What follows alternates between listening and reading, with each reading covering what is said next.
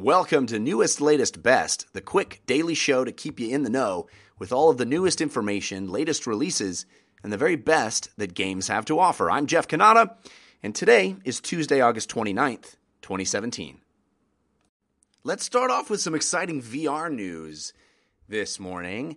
Microsoft announced uh, a whole lineup of new mixed reality VR goggles. They're coming from a variety of manufacturers, including HP, Lenovo, Dell, and Acer. And they are launching this October. These will be compatible with Steam VR and uh, will play on a wide variety of PCs, including, Microsoft claims, PCs that start as low as 499. The headsets themselves will start at 399, so they are definitely in the more affordable end of VR. They come with hand tracking controllers, and they are part of what is a new wave, uh, really the next wave of VR tech, inside out tracking. So, all the VR solutions at the moment require external cameras to track the VR headset and controllers in space. Of course, the Vive has the lighthouse things that need to be mounted high. Uh, Oculus has sensors that you can place on your desktop. And PlayStation VR, of course, uses the old PlayStation camera. Inside out tracking means that the sensors required for tracking positioning on the headset are in the headset themselves. So there are no external sensors required, which is a huge step up for ease of installation and usability for the technology, which is something Microsoft is touting quite uh, emphatically. I think this is a big step forward.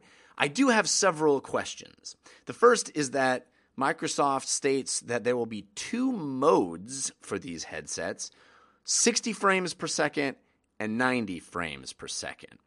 That seems problematic to me. Everything I've read about VR tech is that 90 frames per second is the minimum required to not have you puke.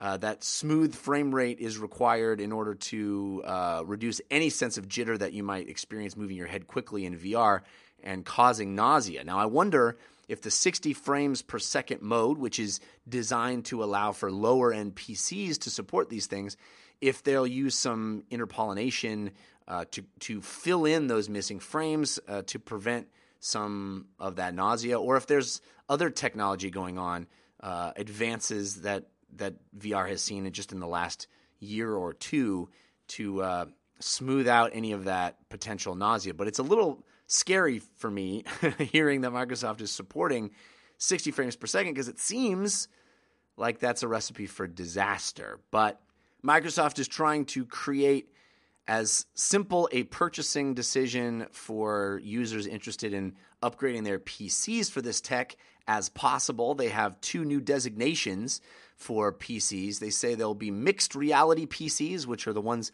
capable of running 60 frames per second, and mixed reality ultra will be the label for PCs uh, capable of running at 90 frames per second with these new headsets. There's a big Windows 10 update to support it, and this is all coming soon. It's coming in October.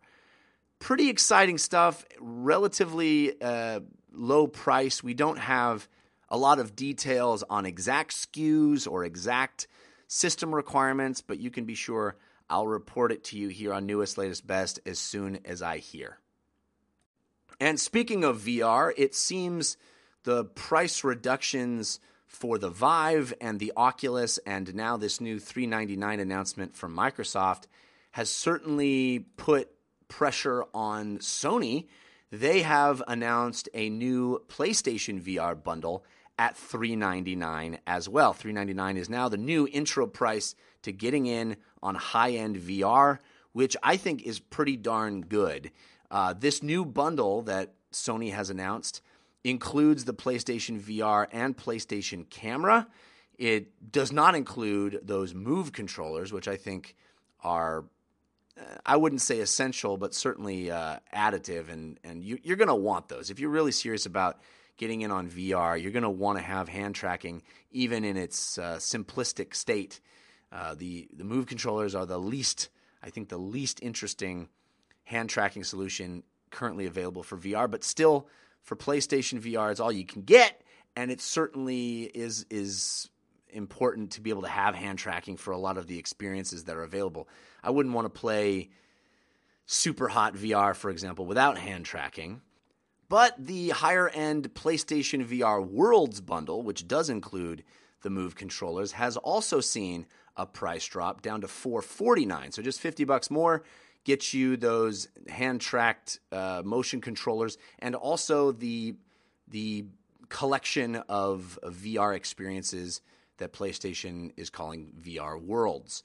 So consumers now have a lot of options when it comes to getting into VR at a relatively affordable price. No longer is it six, seven, eight hundred dollars uh, on any level to get into VR if you've got systems capable of running them. And I'm hoping this results in more people getting into the tech because there's some great software coming this fall uh, especially on on the PSVR front. So I applaud Sony for dropping prices. I love the fact that we're getting more options and a lot of these great experiences are going to be able to be playable across all of them.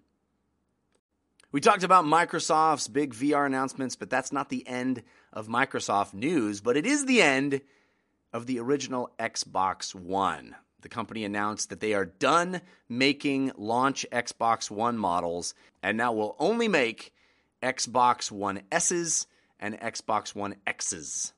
So no more uh, launch Xbox Ones. I, you know, just pre-ordered the Xbox One X as I embarrassingly admitted on pre-order day.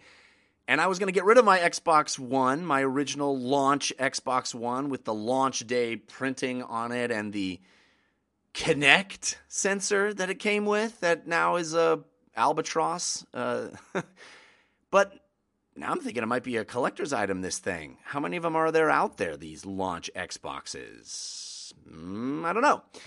Interesting. Uh, Microsoft is telling Glixel that it was a typical move for the industry to stop and stop making these and, and transition smoothly into the more modern models of Xbox One. Clearly, the S is the flagship, and the X is the sort of elite uh, one they're not expecting to sell as many of. But S is the is the workhorse now.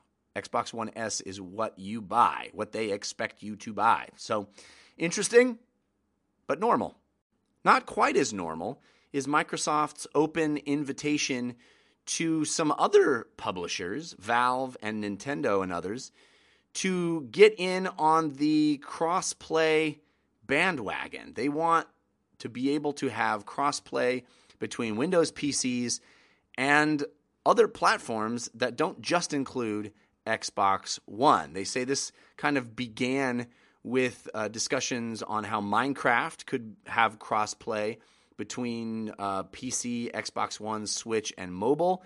And they wanted it in Rocket League as well. Rocket League uh, developers came to Microsoft and said, we want to make this on everything. And Microsoft is open to the idea. Sony, on the other hand, very much not open to the idea. They said uh, a big fat no when Microsoft approached them about uh, Minecraft. And it sounds like they said no to Rocket League as well. But Microsoft seems hopeful that they can coerce other publishers to get in on this bandwagon. Vice President of Xbox Mike Ybarra said in an interview that Valve is right down the street from them and Nintendo is too. They're like a block from us, he said. We're having these discussions as developers come up and we're completely open to it. People want it, he says, and we totally agree. Games that support crossplay in Microsoft stable include Ark Survival Evolved, Forza Horizon 3, and upcoming games like Crackdown 3 and Sea of Thieves. I think this is a good thing for the industry, but I suspect that will meet more resistance. Sony won't be the only ones that uh, bristle at allowing this to be open between Windows PCs and their platform. I think it just, perhaps from their perspective, just gives people a reason to not buy the games on their system. And I can't argue with that, but it would seem like a really cool move to open up crossplay between multiple systems uh, in a more robust way. So, how do you guys feel about that?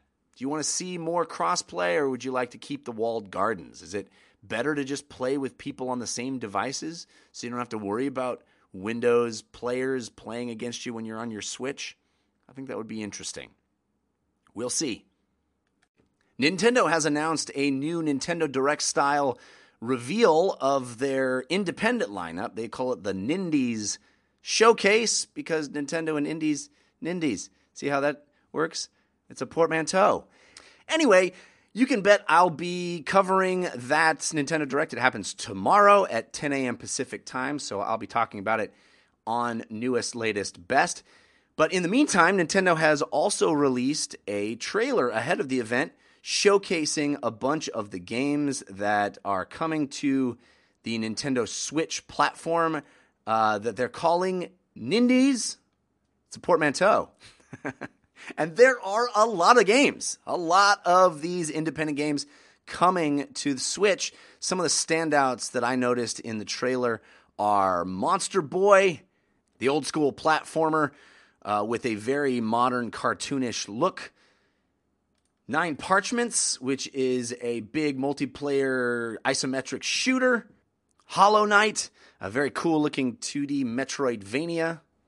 Huntdown, a 2D 16 bit Contra clone, Wargroove, which looks like an Advance Wars throwback, and my personal favorite, the game I'm very, very excited for and very happy that it's coming to Switch Battle Chasers Nightwar, which I talked about at E3. It looks like a very, very cool turn based role playing game that's just uh, scratching the surface. There are a ton of games here in this trailer that you only see snippets of, and I'm sure we'll hear lots more at the Nindies event tomorrow.